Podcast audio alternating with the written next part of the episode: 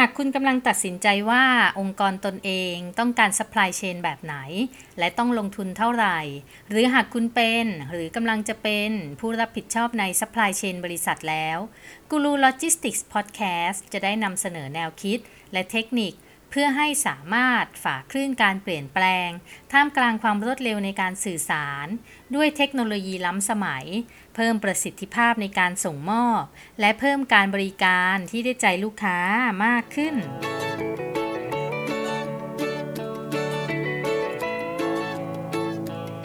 สวัสดีค่ะ ยินดีต้อนรับสู่กูรูโลจิสติกส์พอดแคสต์กับอินทิราสิทธิเวชหรือเรียกแบบที่หลายท่านเรียกกันว่าอาจารย์เดียค่ะ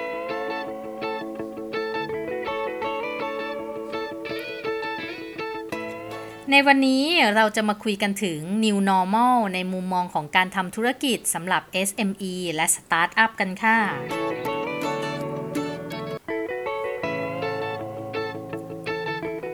ในครั้งที่แล้วเราได้คุยกันไปถึง New Normal ที่จะเกิดขึ้นหลังโควิด -19 ในมุมมองของผู้คนทั่วไปนะคะ วันนี้จะมาเจาะกันถึงส่วนของธุรกิจสำหรับ SME แล้วก็ Startup กันบ้างค่ะ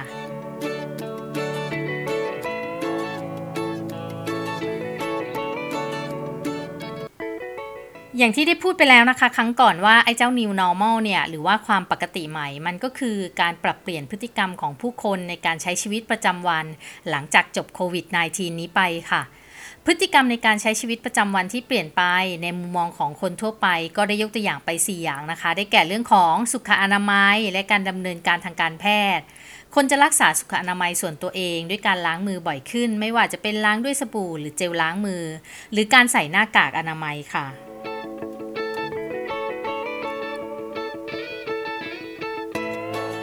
ร้านค้า ร้านอาหารหรือสถานที่สาธารณะก็จะมีแอลกอฮอล์ให้ล้างมือ หรือการใช้แอลกอฮอล์เช็ดล้างทำความสะอาดพื้นที่บ่อยมากขึ้น การใช้บริการทางการแพทย์ออนไลน์ เช่น บริการส่งย้ายถึงบ้าน โดยไม่ต้องมารับเองที่โรงพยาบาล มีออนไลน์ activity มากขึ้น มีการติดต่อสื่อสารหรือทำงานออนไลน์มากขึ้น อย่าง work from home การเรียนออนไลน์ การส่งการบ้านออนไลน์ อย่างสุดท้ายที่กล่าวไปแล้วครั้งก่อนนะคะสำหรับผู้คนทั่วไป New Normal เนี่ย ก็คือเรื่องของไลฟ์สไตล์ที่เปลี่ยนไปค่ะ มีการไปซูเปอร์มาร์เก็ตน้อยลง ตุนของมากขึ้น เน้นซื้อของที่เก็บได้นานมากกว่าของที่เน่าเสียง่ายเป็นต้นค่ะ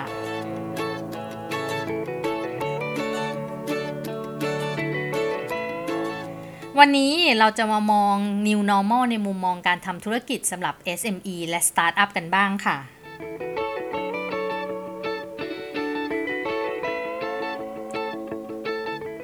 สำหรับ SME และ Startup แล้วเนี่ย วิกฤตเนี้ยถือว่าสร้างความลำบากให้เกือบทุกคนเลยทีเดียว บ้างมาก บ้างน้อย แล้วแต่ว่ากิจการมีความแข็งแรงในโครงสร้างพื้นฐานมากน้อยแค่ไหนค่ะ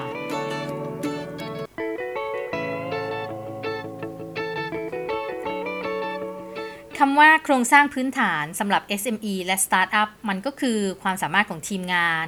วิสัยทัศน์ของเจ้าของกิจการ ความร่วมมือเป็น partner กับคนอื่น แล้วก็ความเป็นอันหนึ่งอันเดียวกันของคนในทีม สิ่งเหล่านี้ถ้าเดิมสะสมแต้มบุญกันไว้เยอะแล้ว วิกฤตก็อาจจะทำให้เซบ้างเล็กน้อย แต่ก็ไม่ถึงกับล้ม เพราะยังช่วยกันประคับประคองกันไปอยู่ได้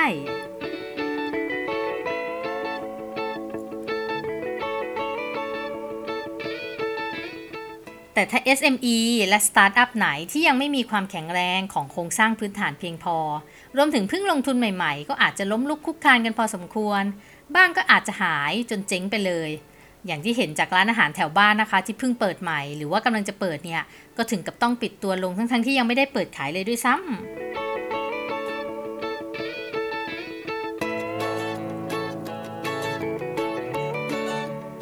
แล้วหลังจบโควิด -19 ล่ะ ไอ้เจ้า New Normal ที่เขาว่าว่ากัน มันจะมีผลอะไรกับการทำธุรกิจของ SME และ Startup บ้าง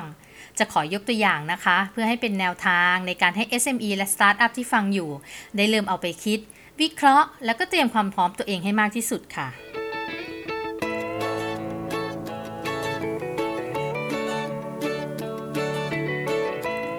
อย่างแรกนะคะที่เป็น new normal หลังจบโควิด -19 สำหรับ SME และ Startup ก็คือ localization ค่ะ จากเดิมที่เคยทำกิจการค้ากับต่างประเทศ ไม่ว่าจะเป็นการสั่งซื้อวัตถุดิบจากต่างประเทศ หรือฮิตซื้อของแบรนด์เนม หรือกระทั่งการซื้อของถูกจากจีน ก็จะมีการเปลี่ยนเป็นการพึ่งพาการผลิตในประเทศมากขึ้นค่ะ เนื่องจากอุตสาหกรรมฐานการผลิตต่างๆ ของประเทศอื่นน่ะ เขาต้องหยุดชะงักใช่ไหมคะ ปิดเมืองบ้าง ลดพนักงานที่มารวมตัวกันบ้าง ให้กักตัวอยู่บ้านบ้างทำให้โรงงานหลายแห่งในต่างประเทศ โดยเฉพาะอุตสาหกรรมการผลิตในเมืองอู่ฮั่นและเมืองใกล้เคียงของจีนเนี่ย ก็ต้องปิดการผลิตไปหลายเดือนเลยทีเดียว กว่าจะกลับมาเปิดได้ รวมไปถึงการขนส่งต่างๆ ด้วยนะคะ ที่มีการจำกัดการบินเข้าออก แม้จะอนุญาตให้เครื่องบินขนส่งสินค้าเข้ามาได้ แต่อย่าลืมนะคะว่าการขนส่ง การขนส่งสินค้าทางเครื่องบินนั้นน่ะ เครื่องบินพาณิชย์ก็มีการบรรทุกสินค้าด้วยนะคะ และสายการบินขนส่งหรือเฟรเตอร์เนี่ยก็ไม่ได้แวะจอดทุกประเทศด้วยทำให้เกิดผลกระทบกับการผลิตในประเทศไทยค่ะ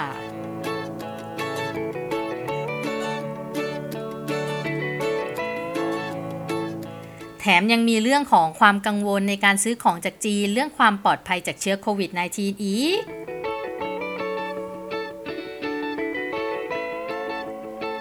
สำหรับ SME และสตาร์ทอัพในบ้านเราส่วนใหญ่ก็จะหาของราคาถูกจากจีนกันมาใช่ไหมคะ เลยเจอผลกระทบกับหลายคนเลย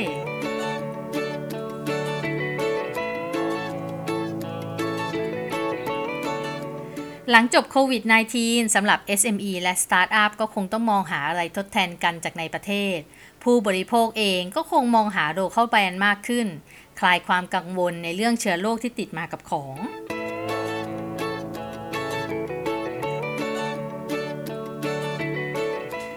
สำหรับผู้ผลิตที่เป็น SME และสตาร์ทอัพจะปรับแผนในการหาซื้อวัตถุดิบมาผลิต และซื้อสินค้ามาขายจากในประเทศ เกิดการมองหาของโดยตรงจากผู้ผลิตเริ่มแรก เพื่อไม่ผ่านคนกลาง ผู้ผลิตแรกจะเริ่มมีความรู้ความเข้าใจในการขายของออนไลน์ทำให้พ่อค้าคนกลางก็จะหายไปค่ะ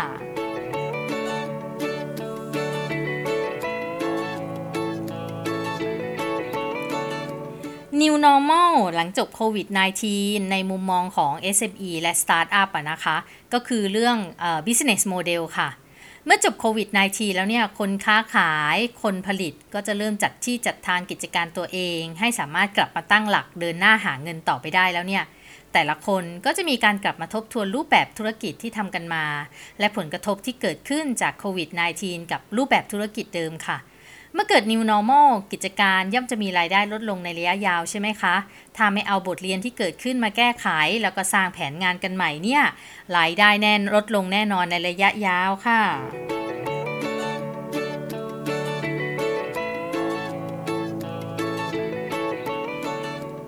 การปรับแผนธุรกิจจึงมีความสำคัญมากนะคะ ในช่วงเริ่มต้นนี้เลย ควรหาวิธีการหารายได้ใหม่ ๆ สร้างมูลค่าสินค้าให้เพิ่มขึ้นได้ยังไงแบบไม่กระทบแบบไม่กระทบการลงทุนทำยังไงถึงจะมองหาลูกค้าระยะยาว ที่วิกฤตต่างๆ กระทบการซื้อน้อย วิเคราะห์ความต้องการลูกค้าด้วยเพน เกณฑ์ หรืออะไรที่ลูกค้าเจ็บปวดไม่ชอบในตอนเกิดสถานการณ์โรคแพร่ระบาด และอะไรที่ลูกค้าได้รับแล้วชอบในเวลาที่กำลังลำบากกับมาตรการป้องกันการติดเชื้อต่างๆ การวิเคราะห์ถึงกลุ่มลูกค้าเป้าหมายยังเหมือนเดิมไหม หรือว่าต้องปรับเปลี่ยนตรงไหน ความร่วมมือกับคนอื่นควรควรเริ่มให้ความสำคัญนะคะ เพราะเมื่อเกิดวิกฤตแล้วเนี่ย เราควรจะมีคนมาช่วยเราประคับประคองด้วย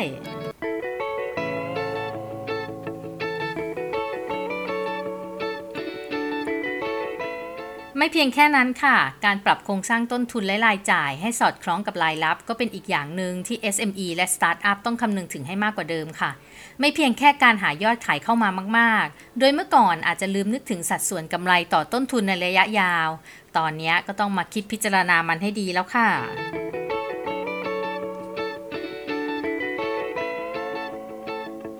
เพราะเมื่อเกิดวิกฤตเมื่อไหร่กิจการที่มีสภาพคล่องดีๆ มีเงินสดในมือจะไปรอดก่อนคนอื่นค่ะ การเตรียมพร้อมตั้งแต่วันนี้ก็จะช่วยให้คุณไม่ล้มตายอย่างแน่นอน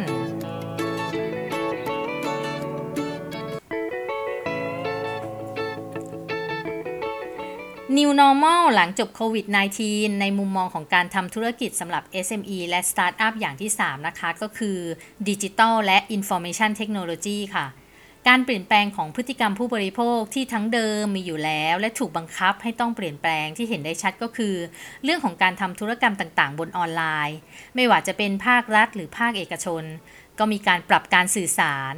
การค้าขาย การติดต่องานมาอยู่บนแพลตฟอร์มออนไลน์แล้วค่ะ เครื่องมือหรือเทคโนโลยีต่างๆ ก็เริ่มมีให้เห็นมากขึ้น อย่างเช่นโปรแกรม Zoom ใช่ไหมคะ ที่ถ้าไม่มีวิกฤต Work from Home หรือว่าเรียนออนไลน์เนี่ย หลายคนก็คงไม่รู้จักเจ้าโปรแกรมนี้ หรือไม่ต้องอื่นไกลค่ะ บางคนไม่เคยซื้อของออนไลน์มาก่อนเลย ก็ได้เริ่มหาซื้อกันบนแอปขายของออนไลน์ เพราะว่าห้างปิด ร้านปิดทำให้ไม่สามารถออกไปซื้อของมาได้ค่ะ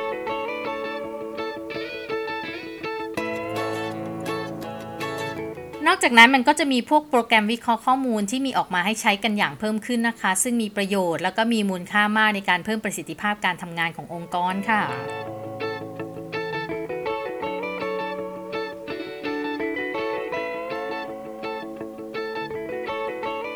เพราะเมื่อความต้องการของลูกค้ามีการเปลี่ยนแปลงจากพฤติกรรมเดิมๆ การวิเคราะห์ข้อมูลการซื้อขายของลูกค้า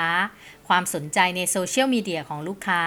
ล้วนแล้วแต่มีความสำคัญในการนำพยามาพยากรณ์ความต้องการสินค้าและวางแผนการตลาดนะคะ ให้มีความเหมาะสมและสามารถตอบสนองความต้องการลูกค้าได้ตรงมากกว่าที่เมื่อก่อน ไม่เคยวิเคราะห์ข้อมูลเหล่านี้เลย อาศัยเพียงข้อมูลจากฝ่ายขาย แล้วก็ประสบ การเท่านั้นสมัยก่อนนะคะ แต่เมื่อมีการซื้อขายออนไลน์มากขึ้นแล้วเนี่ย บริษัทเองก็ต้องมีการทำกันบ้านมากขึ้นกว่าเดิม บนข้อมูลที่มีล้นหลามเลยบนออนไลน์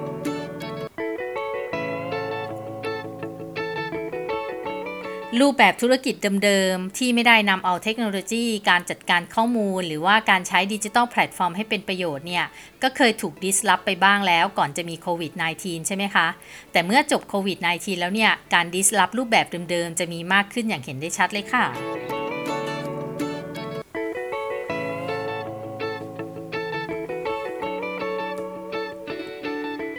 New Normal หลังจบโควิด -19 ในมุมมองการทำธุรกิจของ SME และ Startup อย่างที่ 4 นะคะ ก็คือเรื่องของ Cash Flow Management ค่ะ หรือการบริหารกระแสเงินสด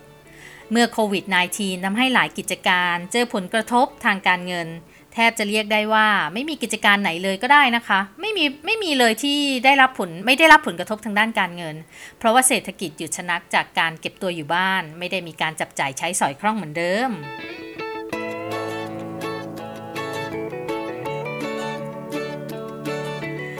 ดังนั้นนิทานเรื่องโควิด -19 จึงสอนให้รู้ว่า การมีเงินสดในมือและมีสภาพคล่องทางการเงินที่ดีนั้นน่ะ มันดีมากดีมากจริง ๆ อย่างที่เคยมีใครสักคนบอกไว้ค่ะว่า เงินสดคือสิ่งสำคัญ การมีต้นทุนคงที่ต่ำสำคัญกว่า แต่แผนการเงินที่ดีสำคัญที่สุด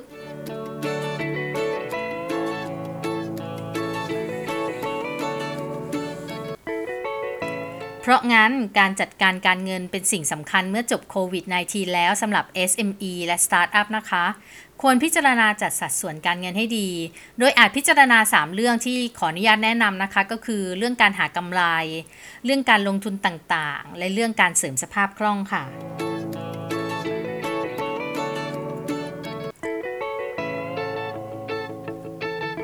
เรื่องการหากำไรก็คือการลดต้นทุน เพิ่มยอดขาย เป็นไปตามสมการที่ทุกๆคนก็รู้จักนะคะ ยอดขายลบต้นทุนเท่ากับกำไร หรือยอดขายลบกำไรเท่ากับต้นทุน นั่นก็คือจะมีกำไรได้ก็ต้องจัดการเรื่องยอดขายให้เพิ่มขึ้น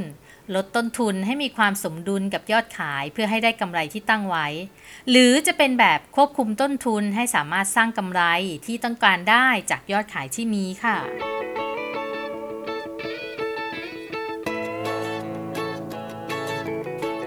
หรือแม้กระทั่งการพิจารณาเงินสดต่อเงินสดนะคะ คือการเจรจาต่อรองกับเจ้าหนี้ในการขยายเครดิต หรือขยายเวลาการชำระหนี้อย่างดอกเบี้ยธนาคารเป็นต้นค่ะ ในส่วนของลูกหนี้หลายกิจการก็มีเอจจิ้งลูกหนี้เกิดเกินเครดิตหลายราย ก็ต้องเริ่มติดตามให้ลูกหนี้ชำระเงินให้มากที่สุด รวมถึงต้นทุนจมอย่างสินค้าคงเหลือ ก็เป็นภาระที่ยังไม่ก่อให้เกิดเป็นรายได้ อันเนี้ย ก็ต้องรีบเปลี่ยนมันออกไปขายให้เกิดเป็นรายได้ให้เร็วที่สุดด้วยค่ะ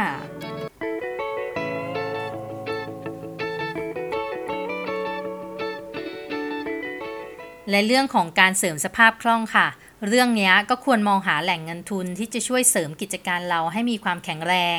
ไม่ใช่พอวิกฤตทีหนึ่งหนี้ที่มีกลับเพิ่มเป็นเท่าตัว อันนี้ก็ควรเสาะหาแหล่งเงินทุนที่มีดอกเบี้ยต่ำจากข้อเสนอของสถาบันการเงินต่างๆนะคะ รวมถึงการใช้บริการโครงการฟรีจากภาครัฐ ที่มีการเอ่อที่มีโครงการส่งเสริมการลงทุน โดยการสนับสนุนด้วยงบประมาณ การพัฒนา SME และสตาร์ทอัพหลายโครงการเลยค่ะ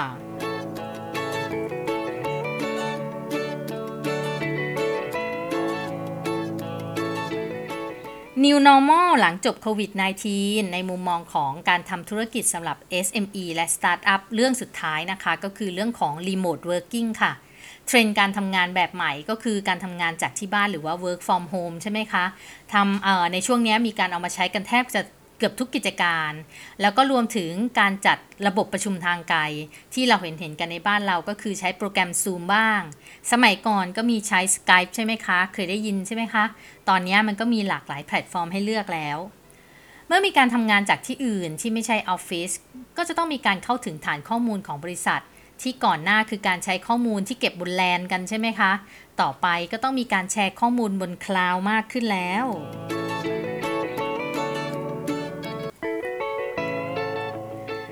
สำหรับ SME และ Startup บางราย ไม่เคยมีการแชร์ข้อมูลร่วมกันมาก่อน ข้อมูลที่เก็บอยู่ในเครื่องใครเครื่องมัน ก็ไม่ต้องกังวลว่าต้องไปลงทุนซื้อแลนมาใช้ก่อนนะคะเเพราะแลนตอนนี้ก็เป็นเพียงการใช้ภายในองค์กรเป็นหลักค่ะ เราแค่เก็บข้อมูลบน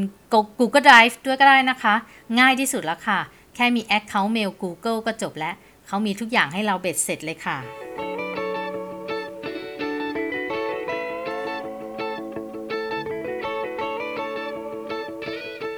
สำหรับ SME และ Startup เนี่ย New Normal หลังจบโควิด -19 สิ่งที่ท้าทายก็คือเรื่องของความสามารถในการตอบสนองต่อความต้องการของลูกค้า และการสร้างประสบการณ์ที่ดีให้เกิดขึ้นกับลูกค้าค่ะ ระดับการบริการเพื่อตอบสนองความพึงพอใจของลูกค้าคือสิ่งสำคัญที่สุดในยุคโควิด -19 นี้ ดังนั้นแล้วรีบปรับตัวเองให้ไวทำทันทีที่ทำได้ อย่ารอช้าค่ะ อันไหนทำได้ก่อนทำไปเลยค่ะ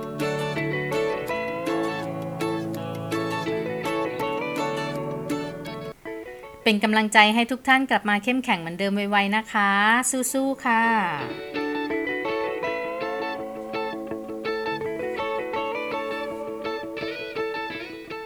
สำหรับวันนี้กูรูโลจิสติกส์พอดแคสต์กับอินทิราสิทธิเวทต้องไปก่อนค่ะ และพบกันใหม่ในตอนหน้านะคะ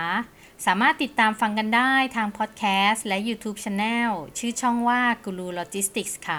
หรือติดตามข่าวสารความรู้เทคนิคอื่นๆ กันได้ทาง Facebook Page ชื่อกูรูโลจิสติกส์เช่นกันค่ะ คอมเมนต์แนะนำมาได้นะคะ ว่าอยากให้เล่าเรื่องอะไรบ้าง